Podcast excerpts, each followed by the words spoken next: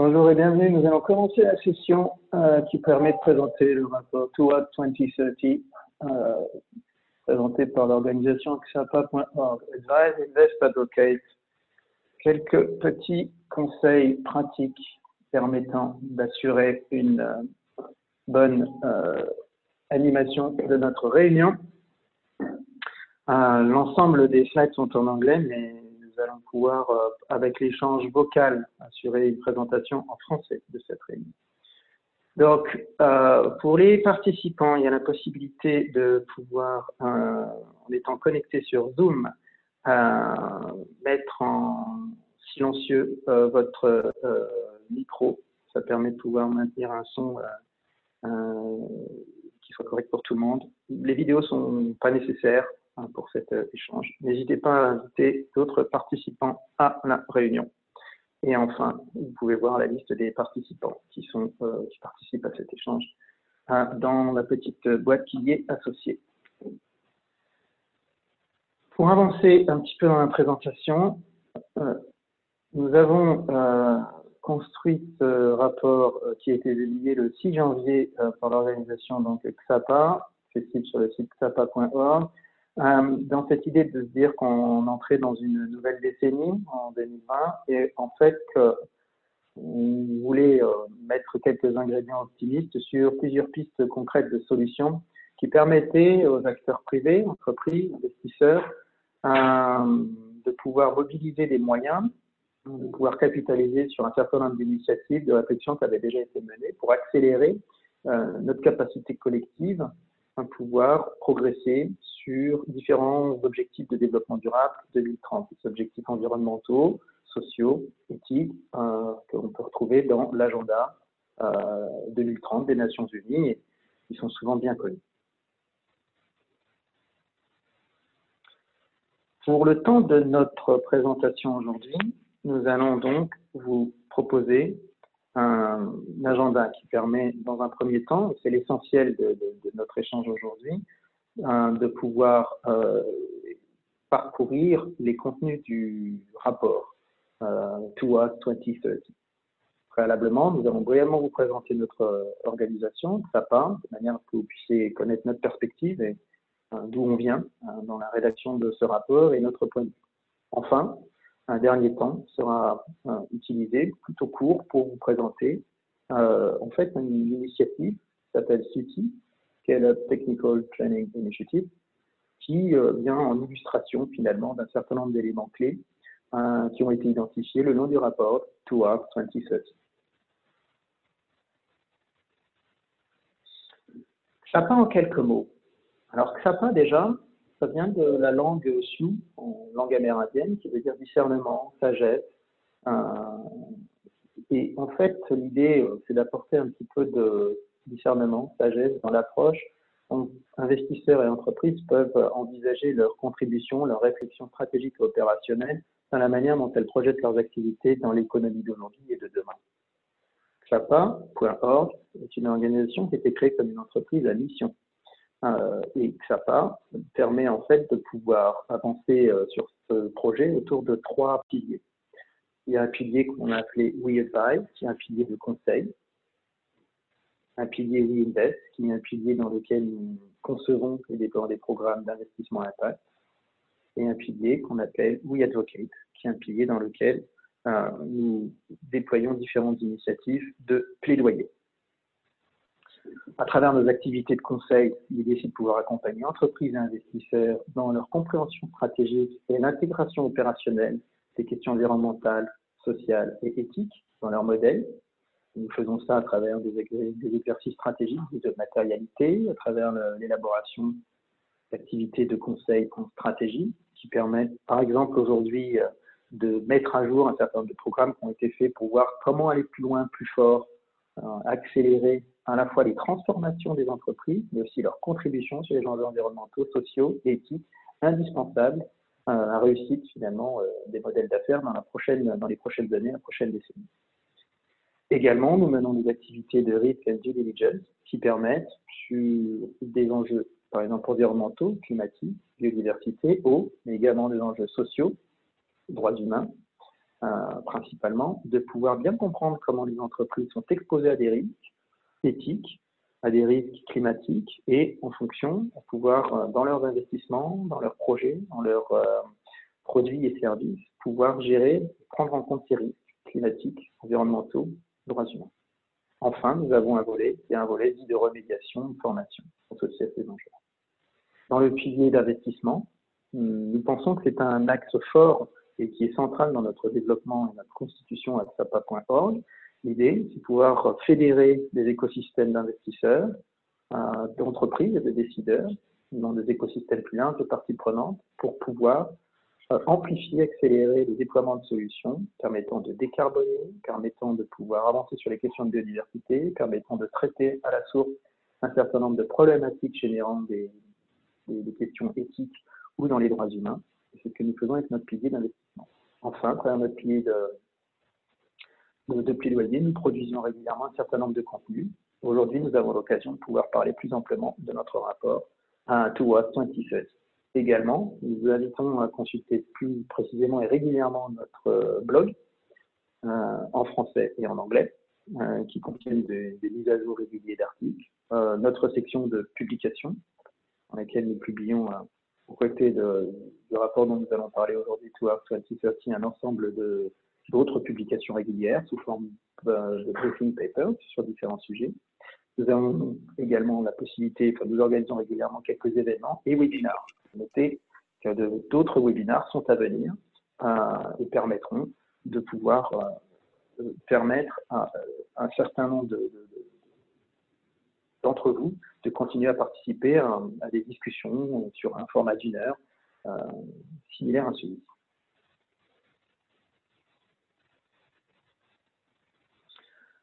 Chapin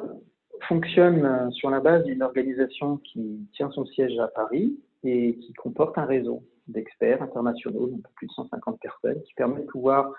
euh, assembler un certain nombre d'expertises, qui peuvent être des expertises financières, comptables, juridiques, qui peuvent être des expertises thématiques autour des questions environnementales, sociales, éthiques sur lesquelles nous travaillons. Ça peut être des questions de développement, de droits humains, d'agronomie, par exemple. Euh, et donc, ça nous permet de pouvoir contextualiser l'ensemble de nos opérations et de pouvoir intervenir sur un certain nombre de territoires dans le monde.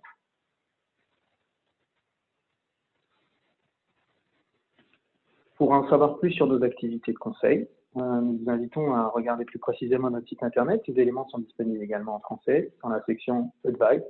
euh, conseil de xapa.org. Pour être ici, vous pouvez voir un petit peu plus en détail nos différentes activités. L'idée à travers nos activités de conseil, c'est véritablement d'apporter de l'expertise, je dirais, de pointe, qui permettent aux investisseurs et aux entreprises de pouvoir être beaucoup plus stratégiques dans la manière dont ils peuvent allouer leurs ressources pour transformer leurs activités et amplifier leurs contributions, tout simplement sur les enjeux de l'agenda 2030. Dans notre partie plaidoyer, vous avez ici un peu plus d'éléments concernant nos activités, euh, je n'ai pas évoqué tout à l'heure également nos activités sur les médias sociaux, mais avec FAPA, nous avons bien sûr un compte LinkedIn, un compte Twitter, euh, qui permettent de pouvoir, euh, sur lesquels nous vous invitons de, vous connecter et de suivre, de suivre, parce que ça vous permet comme ça de pouvoir recevoir régulièrement des mises à jour sur bah, vos productions.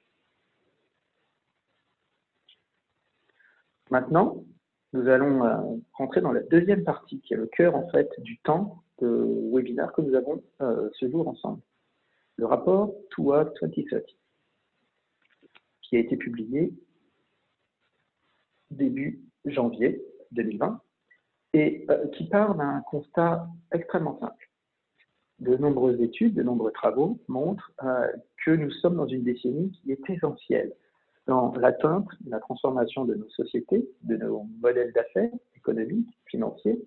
vers la capacité à créer des sociétés qui soient plus résilientes, qui soient plus euh, inclusive. À cet effet, certains évoquent le fait que la décennie passée serait ou aurait été une décennie perdue. En fait, la réalité est plus complexe. Évidemment, beaucoup de choses ont été faites dans les précédentes décennies, mais c'est insuffisant. Donc, avec le rapport Toward 2030, notre ambition a été de pouvoir identifier des sujets sur lesquels on pensait qu'il y avait des solutions concrètes, disponibles, déployables, testées, qui pouvaient être mises à la disposition des investisseurs et euh, de toute entreprise euh, pour pouvoir accélérer à la fois leur compréhension transformation et leur adaptation à un monde en pleine mutation qui subit des révolutions digitales. Euh, la révolution digitale est en train de transformer profondément la manière dont on a accès aux clients. Fonctionne aujourd'hui dans les interactions même à l'intérieur des organisations. Et euh, c'est une donne sur laquelle il faut, qu'on la veuille ou non, sur laquelle on est obligé de s'appliquer. Il y a également évidemment la question de la pression environnementale. La pression environnementale est un peu plus forte sur les questions de biodiversité, eau, sur les questions évidemment climatiques. On voit bien que nous entrons dans une décennie où l'acceptabilité d'un certain nombre d'activités va devenir de plus en plus compliquée sans bonne prise en compte de la donne climatique et environnementale. Enfin, une révolution sociale qui est en cours, sur laquelle une demande est forte sur les territoires, de voir la valeur créée par des acteurs économiques qui créent de la richesse, mieux la partager, créer des emplois, autant de possibilités de qualité, euh, mieux tenir compte des questions de genre, d'égalité homme-femme par exemple, et plus largement, euh, adresser les questions éthiques dans des milieux, dans un monde qui euh, est toujours plus transparent. Et on est toujours en, recherche de raison d'être et de donner du sens, mettant les actes la manière dont on prend les décisions et qu'on agit en cohérence avec les principes. Bref, bienvenue dans la décennie euh, de l'action, la Delivery Decade, hein, qui est une décennie dans laquelle on voit, les entreprises et les investisseurs sont en milieu de turbulences importantes et vont devoir faire évoluer profondément leur modèle d'affaires. Voilà l'ambition de ce rapport. À savoir, vous avez la possibilité de pouvoir consulter ou partager une vidéo d'un peu plus de deux minutes euh, qui résume très simplement les enjeux que je viens d'évoquer et qui peuvent vous servir également même dans vos propres organisations pour pouvoir rapidement euh, partager l'information et mettre à niveau vos propres collègues, vos propres collaborateurs, vos propres parties prenantes. Cette vidéo, un lien est fourni sur sur ce document. Ce document est un document qui va être euh, à, la, à la suite de ce webinaire disponible sur notre site internet dans la partie publication en français. Et euh, également, cette vidéo est accessible notamment via notre page LinkedIn, euh, notre page Twitter, xapa.org, xapa.org, euh, et euh, la page par laquelle vous pouvez télécharger le rapport complet, l'exécutif summary de ce rapport Toward 2030. Alors, ce qui est en jeu, ce que nous avons voulu traiter dans notre rapport, ce sont les choses suivantes. Euh, nous entrons dans un monde où euh, la révolution digitale va profondément mobiliser transformer les activités économiques d'une part, et d'autre part, c'est un élément nouveau apporté dans notre discussion pour ce webinaire aujourd'hui, nous pensons que nous sommes à un moment où les liquidités financières qui sont très importantes euh, ne, pas, travaillent pas de manière euh, optimale du point de vue même de financiers eux-mêmes, qui ne s'intéressent pas forcément aux questions, euh, aux objectifs de développement durable. et il y a des innovations qui se déploient ou qui ont déjà été largement testées dans de nombreuses activités financières qui peuvent être portées à contribution de programmes permettant aux entreprises, aux filières, de pouvoir mobiliser plus de ressources financières privées au service du déploiement et de l'amplification de programmes permettant d'atteindre, en tout cas de contribuer à l'atteinte des objectifs de développement durable. Ainsi, nous pensons que l'agenda 2030, les 17 priorités qui sont définies dans l'agenda 2030, définissent, et c'est quelque chose d'assez unique et d'essentiel en fait dans, la, courte histoire des questions de développement durable, l'agenda 2030 organise un, ensemble de priorités à la fois vagues, certes, mais en même temps qui sont quand même structurantes pour dire autour de quels enjeux euh, les acteurs privés, toutes les parties prenantes sont amenées à, être, à devoir contribuer. Par exemple, les questions de genre et d'égalité homme-femme. Par exemple, la question climatique. Par exemple, la question de la, ce qu'on appelle la vie sur Terre, ou la vie dans, les océans, qui peut toucher euh, des questions de biodiversité. 17 priorités sont définies. À chacun de choisir les priorités qui sont les plus pertinentes par rapport à leur activité, par rapport à leur contribution, mais pour autant, ça permet de pouvoir structurer et canaliser les efforts. Le point numéro 2, je vais dire qu'il ne s'agit pas d'être candide et naïf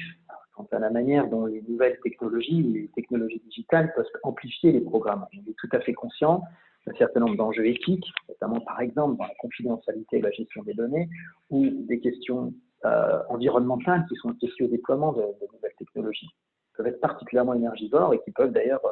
euh, mettre en cause les programmes climatiques. Pour autant, et c'est le cœur de notre, du, rapport qu'on étudie aujourd'hui, nous pensons, nous constatons que de toute façon, ces révolutions technologiques sont en cours et qu'il faut essayer de capitaliser dessus. Le troisième point étant un point associé finalement à,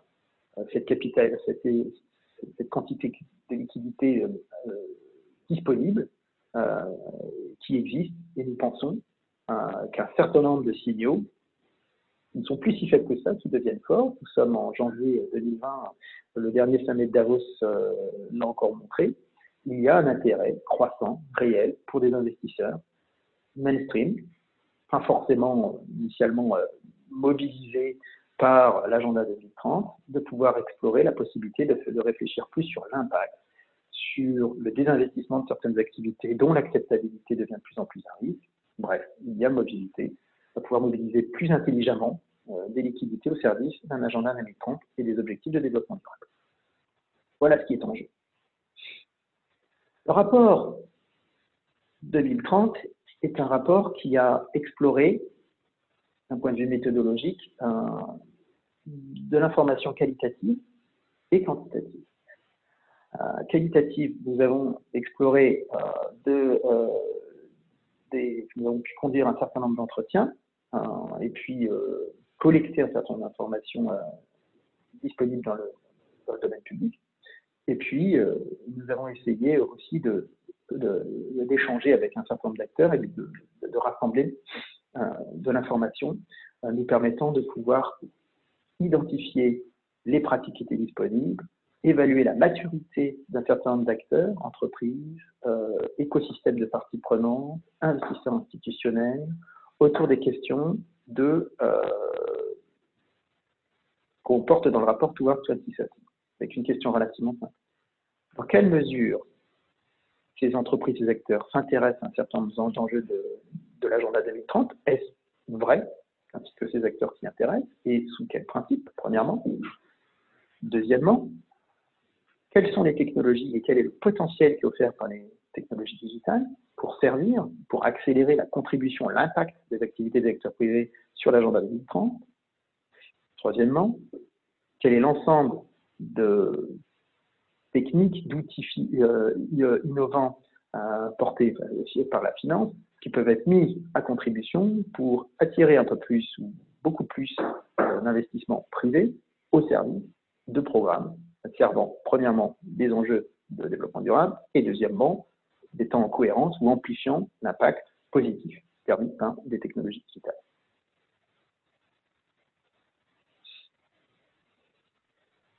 Alors entrons dans le vif du sujet. Premièrement, quels sont les sujets thématiques de développement durable qui intéressent ces différents acteurs Nous avons identifié à travers le rapport six thématiques prioritaires qui sont résumées ici. Alors c'est intéressant parce qu'on a une grande complexité finalement de programmes d'activités euh, qui viennent sous, qui viennent alimenter en fait ces, ces six axes-là, mais au final, si on doit simplifier,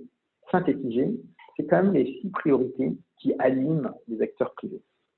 La question de la décarbonisation, la décarbonation, qui est intimement liée bien sûr à la question climatique, la question de la gestion de la ressource en eau,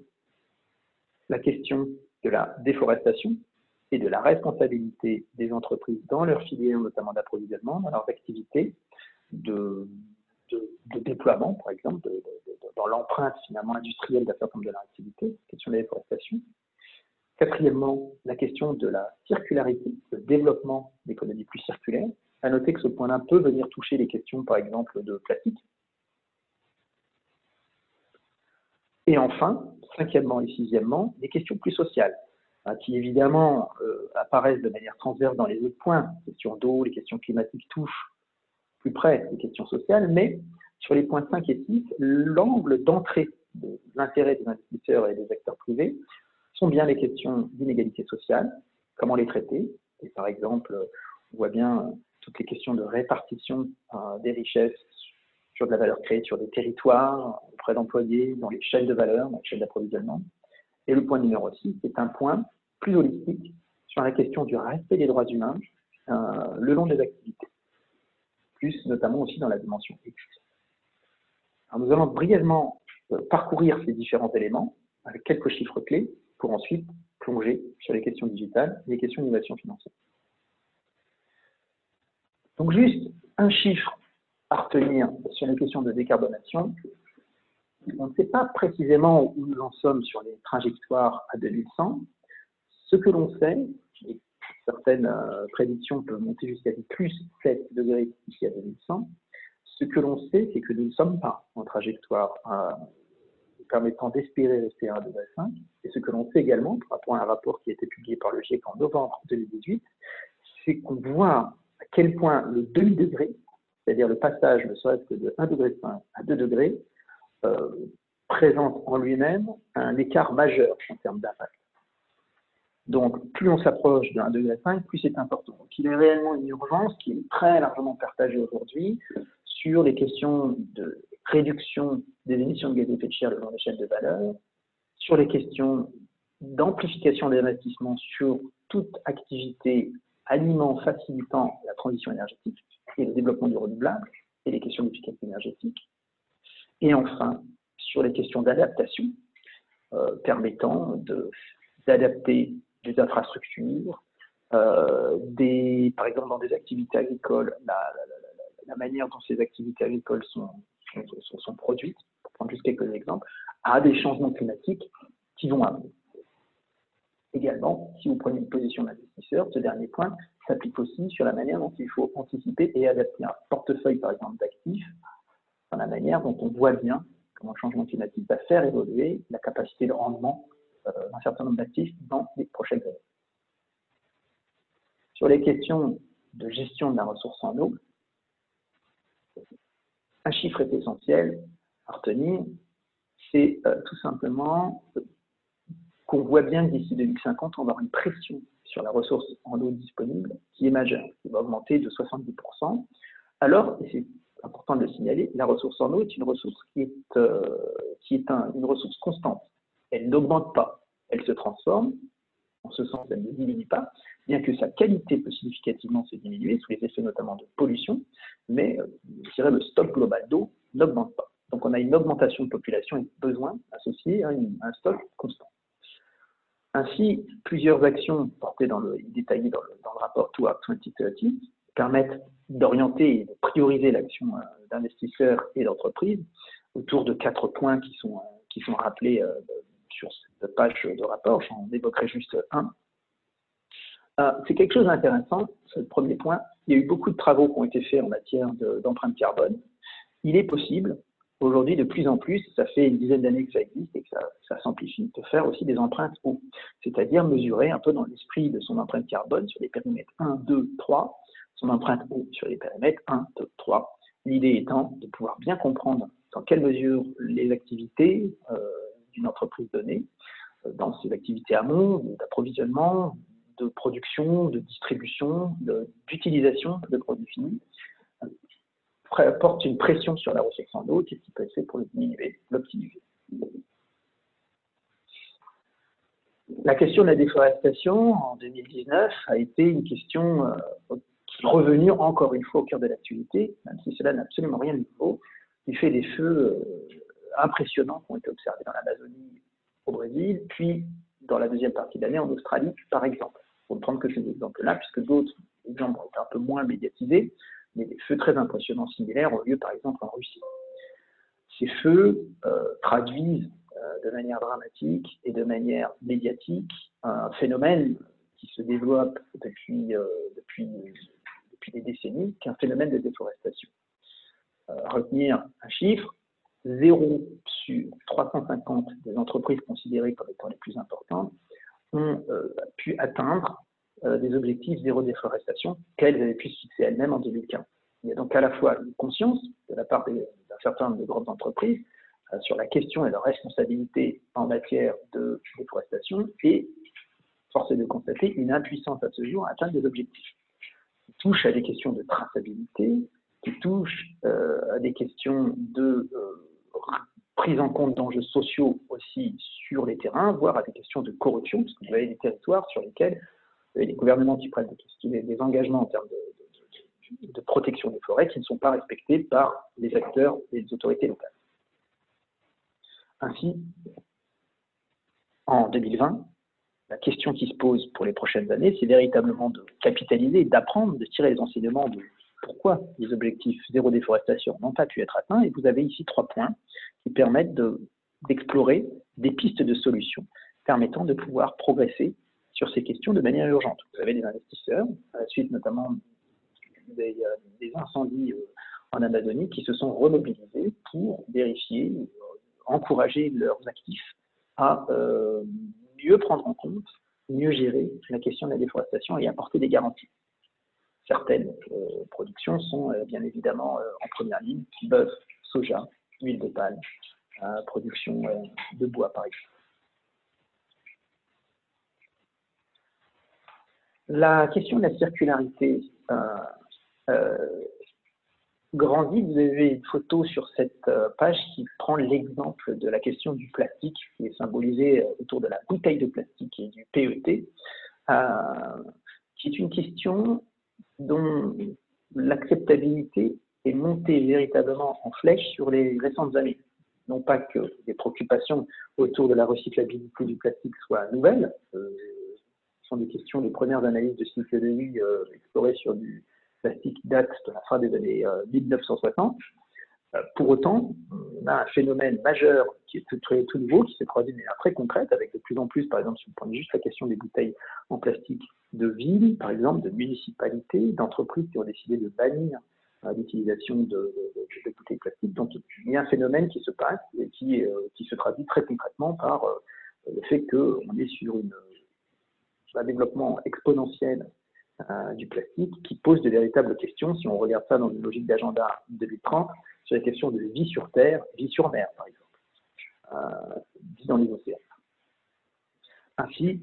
euh, nous proposons, à travers le rapport Towards 2030, trois pistes principales euh, d'action pour les investisseurs et les entreprises, permettant de mieux accélérer, mieux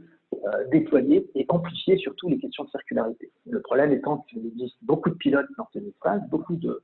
de cadres conceptuels bien connus, bien identifiés. Toute la question est aujourd'hui plus à la montée en échelle pour ces questions. Point, euh, point numéro 5, croissance inclusive. Euh, c'est un concept euh, qui plaît en fait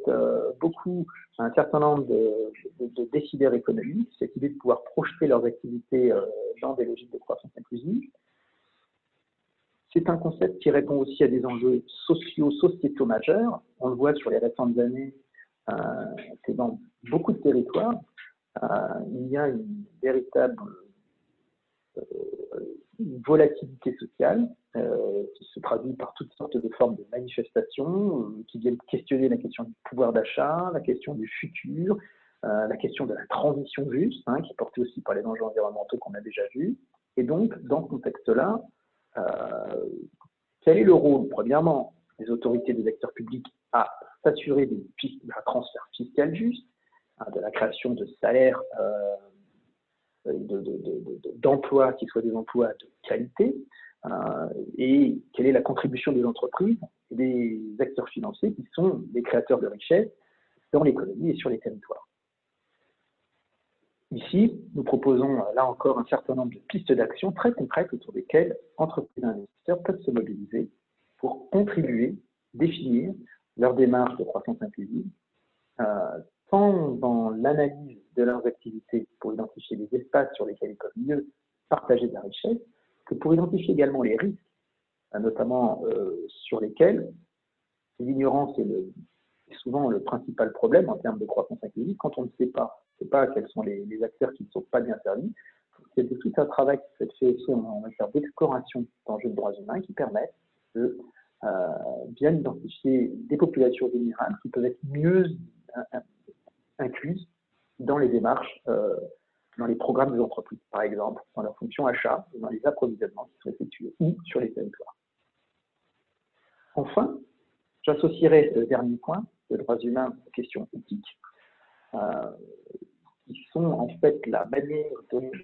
plus en plus de régulations de par le monde incite investisseurs et entreprises à cartographier leurs risques en matière de droits humains. En France, a la question du devoir de vigilance désormais, mais c'est appuyé par un certain nombre d'autres réglementations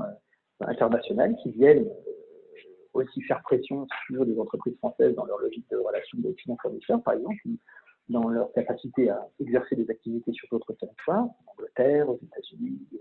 dans les pays scandinaves, par exemple, en Allemagne, euh, au Japon, pour prendre, seulement quelques exemples, même en Afrique du Sud. Et donc, en fait, toute la question est dans la capacité à cartographier dans un premier temps des risques. Et attention, la cartographie des risques suppose de prendre un enjeu, un ensemble d'enjeux hein, de droits humains, euh, si on prend la Déclaration universelle des droits humains, et de pouvoir avoir une vision holistique sur toute une chaîne de valeur, comment je m'approvisionne, comment je produis, comment je fournis et comment mes clients utilisent mes produits, par exemple. Si vous êtes un investisseur, c'est un petit peu la logique, c'est comment je sélectionne les espaces dans lesquels je vais investir, dans quel dialogue je me situe euh, par rapport à mes, euh, à mes émetteurs, pour comprendre la manière dont ils gèrent du risque, et ensuite, quelle est mon exposition en tant qu'investisseur sur du risque qui pourrait s'avérer. Un certain nombre d'exemples, on voit comment l'investisseur peut être considéré comme complice, donc partager la responsabilité lorsque des violations de droits humains sont opérées sur des questions opérationnelles très concrètes comme travail des enfants, euh, trafic humain, euh, conditions de travail par exemple, euh, dialogue social. donc voilà quelques exemples. Donc tous ces espaces-là, incite les entreprises à devoir mieux cartographier les risques, mettre en place un plan d'action qui permette de montrer euh, leur prise en compte d'un certain nombre de risques et de manière raisonnable de voir ce qu'elles peuvent faire pour réduire ces risques. Et surtout, c'est le plus important finalement, être capable de démontrer dans la durée l'impact des mesures qui sont mises en place du point de vue des populations euh, identifiées, cibles, pour être capable de démontrer que les mesures déployées réduisent du risque sur ces populations cibles identifiées en termes de risque de violation de droits humains. Nous avons ainsi couvert l'ensemble des enjeux. Maintenant, étudions les technologies qui sont mises à disposition, que nous avons explorées dans le rapport Towards 2030, que vous pouvez télécharger sur le site xapa.org dans la section publication, permettant d'être une véritable boîte à outils au service euh, d'une amplification de programmes permettant de gérer à la fois une complexité, a besoin de monter en échelle à un coût qui puisse être un coût maîtrisable. Alors nous avons étudié euh, un certain nombre de technologies qui sont résumées euh, très simplement sur, cette page-là. la première chose à retenir, c'est un certain nombre d'acronymes. Euh, réalité virtuelle, VR, euh, réalité augmentée, AR, IoT, en fait, objet, objet connecté, AI,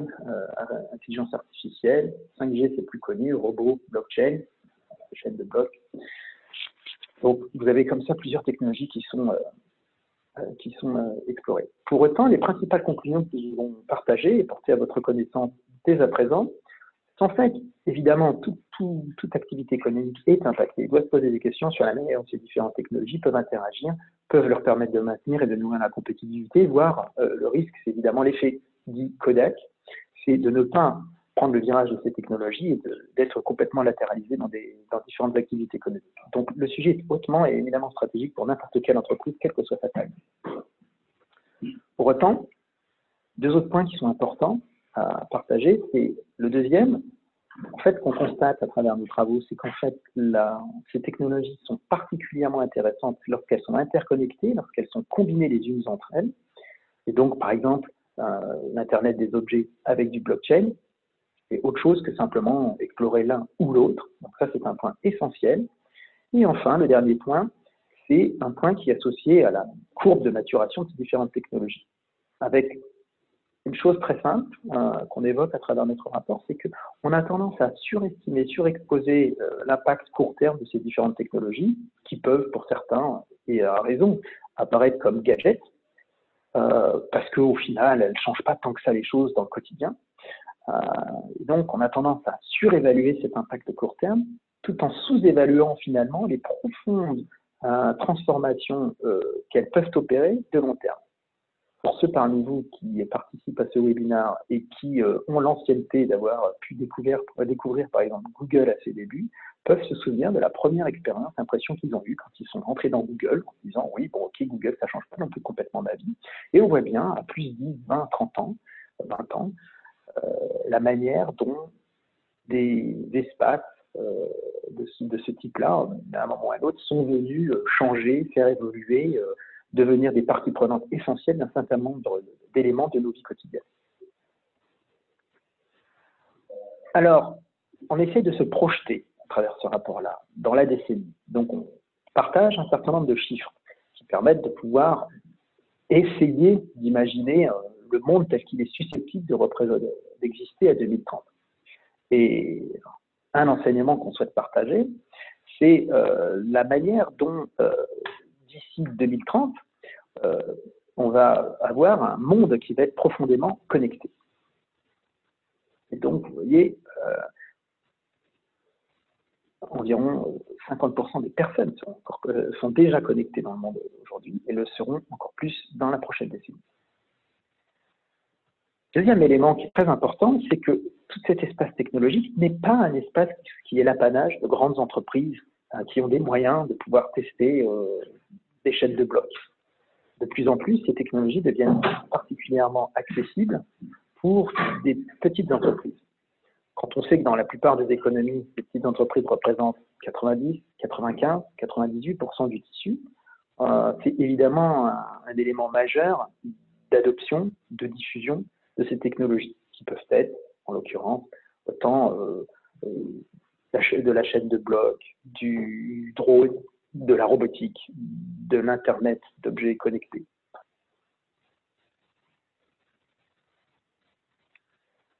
Pour prendre juste l'exemple de euh, l'intelligence artificielle, on voit bien qu'on est aujourd'hui sur un marché en 2017 qui, évoluait, qui évalue environ à 16 milliards de dollars. Et compte tenu des projections qui sont d'ores et déjà provisionnées, on est sur une croissance estimée à plus de x10 d'ici 2025. Donc, si vous n'avez pas encore expérimenté, de toute façon, sans le savoir, vous l'expérimentez déjà, euh, les algorithmes, les effets de machine apprenante et d'intelligence artificielle sont déjà en train de transformer et d'ici 2025 vont encore plus euh, transformer la, manière dont beaucoup d'activités économiques s'opèrent et dont vous, vous allez pouvoir les vivre dans vos propres vies individuelles, dans votre travail et dans la manière dont vos propres clients, fournisseurs vont de plus en plus opérer. On prend l'exemple de l'agriculture où on voit qu'il y a une, une corrélation intime de plus en plus entre agriculture et technologie qui s'opère depuis une bonne dizaine d'années et dans laquelle, par exemple, la combinaison voilà un exemple qui vient tout à fait illustrer le propos qui était évoqué un peu plus tôt. Euh, L'Internet, enfin de, de, de, de, de, de l'IoT, les objets connectés enfin, de, l'intelligence artificielle viennent ensemble développer la prédictabilité et la manière dont on alloue les ressources, euh, anticipe par exemple les plantations, les semences, le suivi euh, de différentes activités agricoles, et c'est une révolution majeure.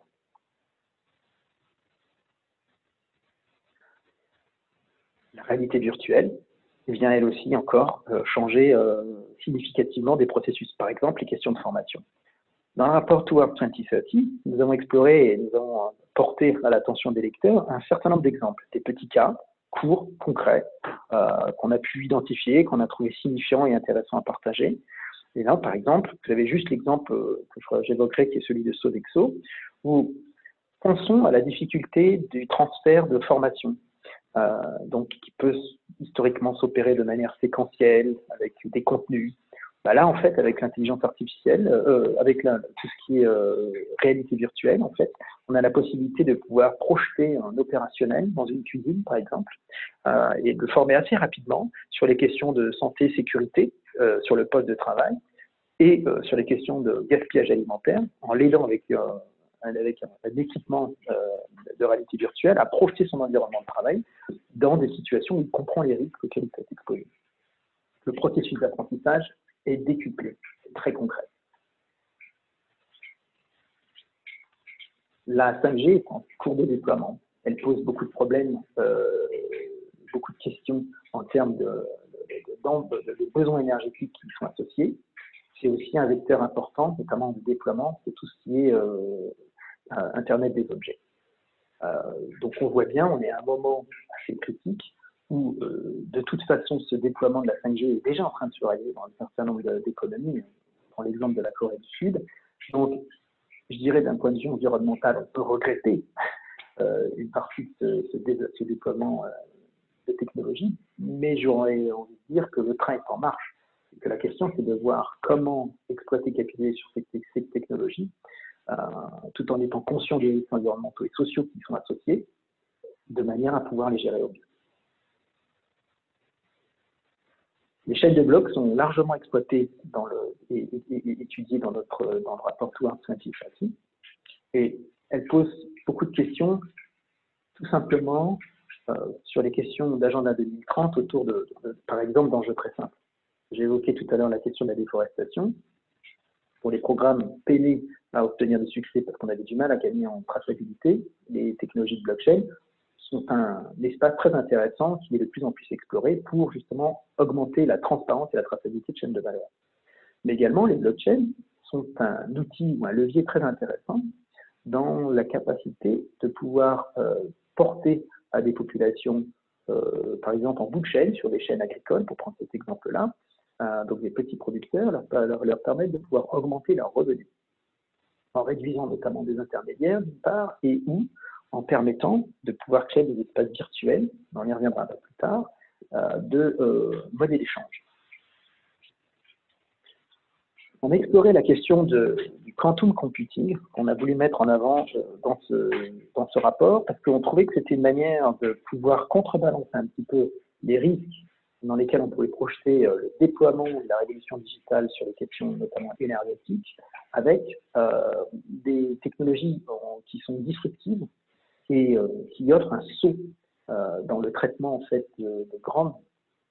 euh, de, quantités très importantes d'informations dans des temps beaucoup plus courts, ce qui permet de pouvoir potentiellement, puisque encore, ce sont encore des espaces qui sont explorés dans des milieux industriels et dans des laboratoires scientifiques principalement, qui peuvent offrir en fait des solutions de, découplage entre finalement l'exploitation de solutions technologiques d'une part, tout en réduisant significativement la euh, consommation énergétique qui peut être associée. Un seul exemple, vous l'avez en bas de, euh, cette, de cette page-là. Vous pouvez imaginer des systèmes qui permettent d'utiliser des super ordinateurs, euh, donc avec de très très grosses capacités de calcul, qui devraient mettre 10 000 ans à résoudre certains problèmes. Et Google et la NASA ont été capables d'utiliser ces technologies quantum pour le résoudre en 200 secondes. Donc là, on est peut-être très probablement sur des sauts qui sont très intéressants et très importants à factoriser dans toute réflexion associée au déploiement digital et évidemment aux questions énergivores qui peuvent y être associées. Un certain nombre d'enjeux associés à la robotique apparaissent. J'aborderai ce point-là simplement sur la question notamment de la place laissée au travail humain. Euh, dans le rapport Towards 2030, on explore tout particulièrement la transformation du monde du travail et parmi nos conclusions, on arrive à plusieurs conclusions dans lesquelles maintenir, euh, et, on pense que le travail finalement se transforme bien plus qu'il risque de se perdre. Euh, toutes les questions d'un accompagnement, de technologies euh, qui sont utilisées, et puis surtout de développement des capacités individuelles, sur lesquelles l'humain, quels que soient les niveaux opérationnels, stratégiques qu'ils peuvent avoir dans toute organisation que ce soit, ont clairement un rôle à jouer sur la question notamment euh, de tout ce qui est travail de proximité, euh, euh, tout, travail qui peut supposer de la créativité, de l'intelligence émotionnelle notamment. Ça, ça c'est pas forcément une question qui touche que les travaux, que les, métiers les plus qualifiés. Un certain nombre de métiers considérés comme étant moins qualifiés sont des métiers dans lesquels on peut significativement valoriser ces qualités. Ainsi, en utilisant le buzzword Take for Good, euh, on voit bien en conclusion, sur la partie tech, qu'on a euh, trois aspects qu'on a voulu mettre en avant et nous invitons à lire le détail du rapport Towards 2020 pour mieux comprendre et rentrer dans le détail, mais on a des technologies digitales qui offrent clairement des solutions importantes. On les a testées euh, dans des événements qu'on a pu organiser et tout le monde est d'accord pour dire qu'il y a vraiment quelque chose à creuser, à approfondir. Euh, point numéro 2 est très important. En fait, les technologies tous ces acronymes ne doivent pas être identifiés et testés l'un à côté de l'autre, mais l'un avec l'autre. C'est là qu'en fait on arrive à, développer véritablement le potentiel des technologies, voire à contrecarrer les risques aussi que chaque technologie prise séparément peut générer. Et enfin, euh, le dernier point, c'est un point important. Beaucoup d'entreprises euh, réfléchissent et d'investisseurs réfléchissent aux technologies, mais on pense qu'il est très important aujourd'hui d'investir massivement sur l'instrumentalisation de ces technologies au service d'un certain nombre d'objectifs de développement durable parce que ce sont des leviers intéressants euh, permettant d'accompagner la transformation des entreprises autour des questions éthiques, sociales, environnementales. Je vais euh, avancer sur la partie euh, financière. Elle est importante c'est un des espaces que nous avons voulu explorer avec ce rapport.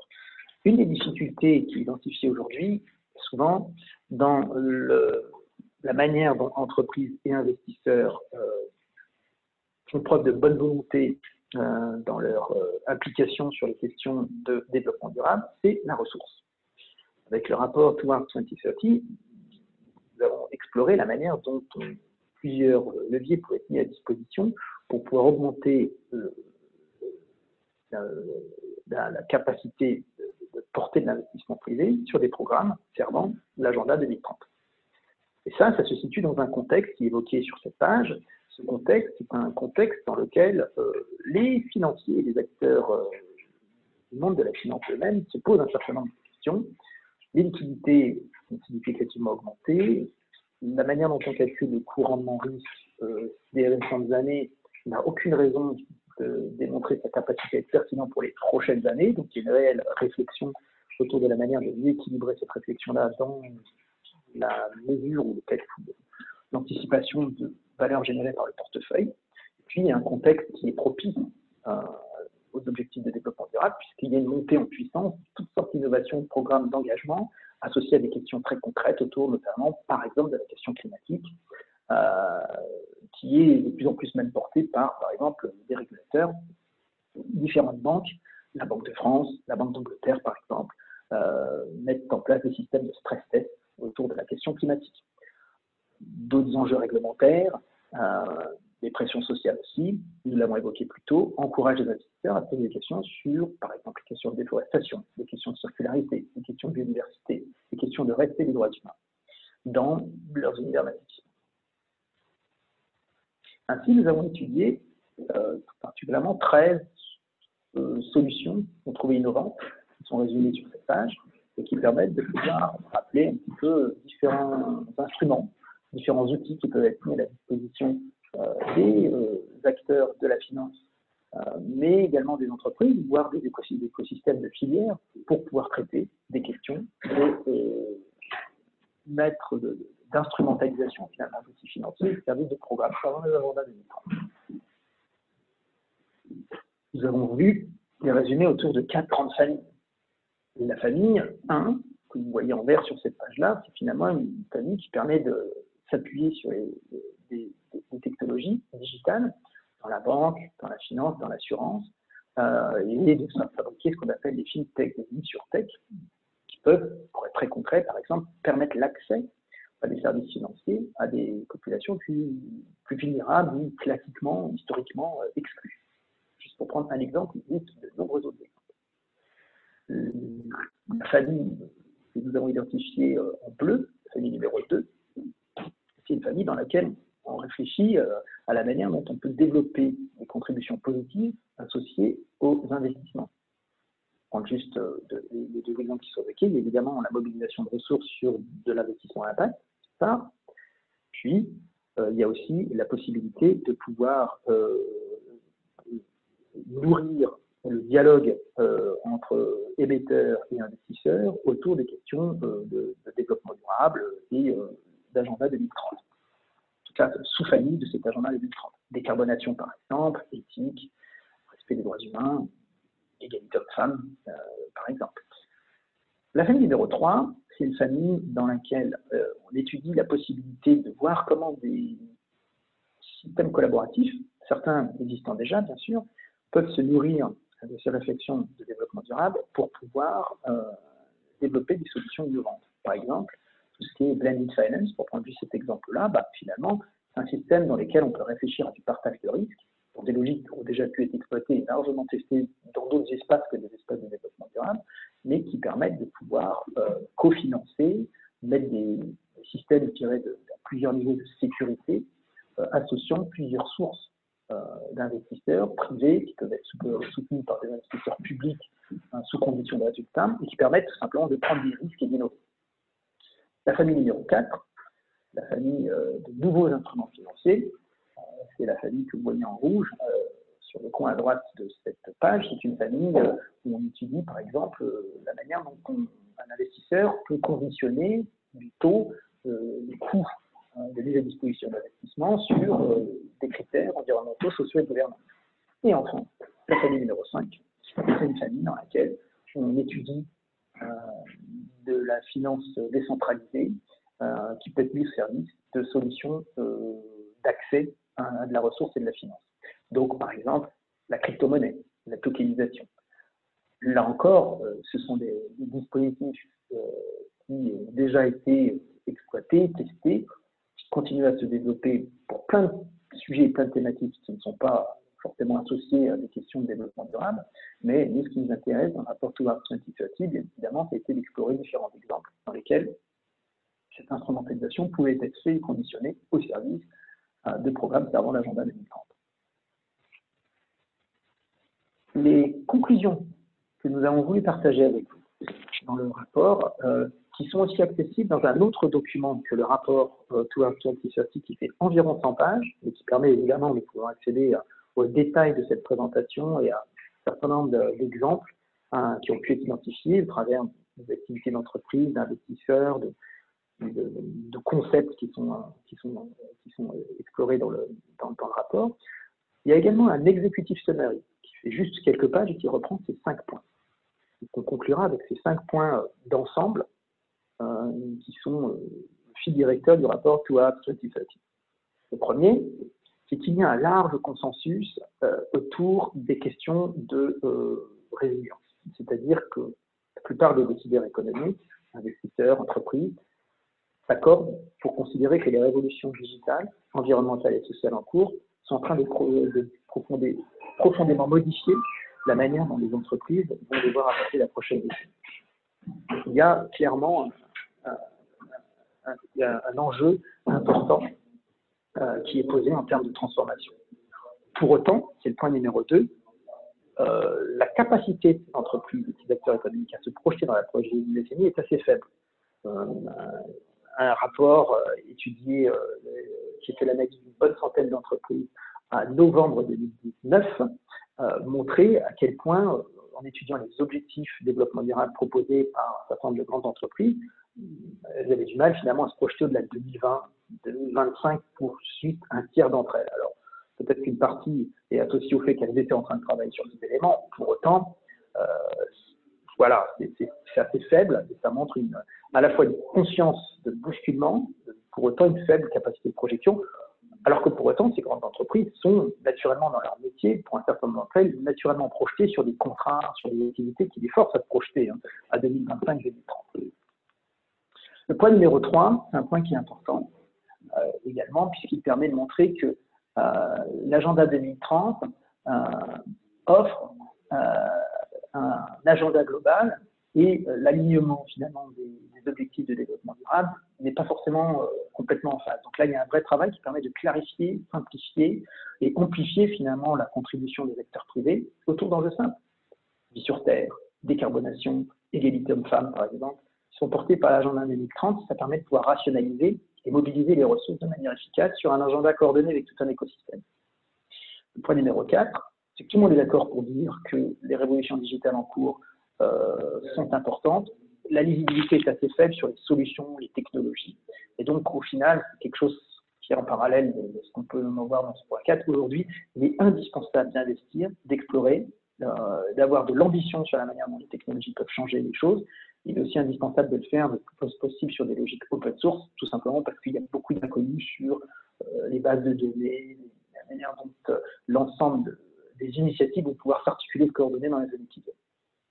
Et le dernier point, Le point numéro 5, c'est un point qui, que nous avons trouvé intéressant puisque là encore, finalement, on a beaucoup d'acteurs qui se plaignent de manquer d'accès à la ressource. Or, nous avons identifié beaucoup de leviers qui étaient mis à la disposition de solutions concrètes. Donc, en fait, ce qui est intéressant derrière ces cinq conclusions, c'est de se dire que nous pouvons commencer la nouvelle décennie avec réalisme, sans candeur, sans naïveté sur un certain nombre de challenges et de défis euh, auxquels nous faisons face, mais avec le rapport Towards 2030, nous avons voulu euh, démontrer qu'il existait de nombreuses solutions concrètes euh,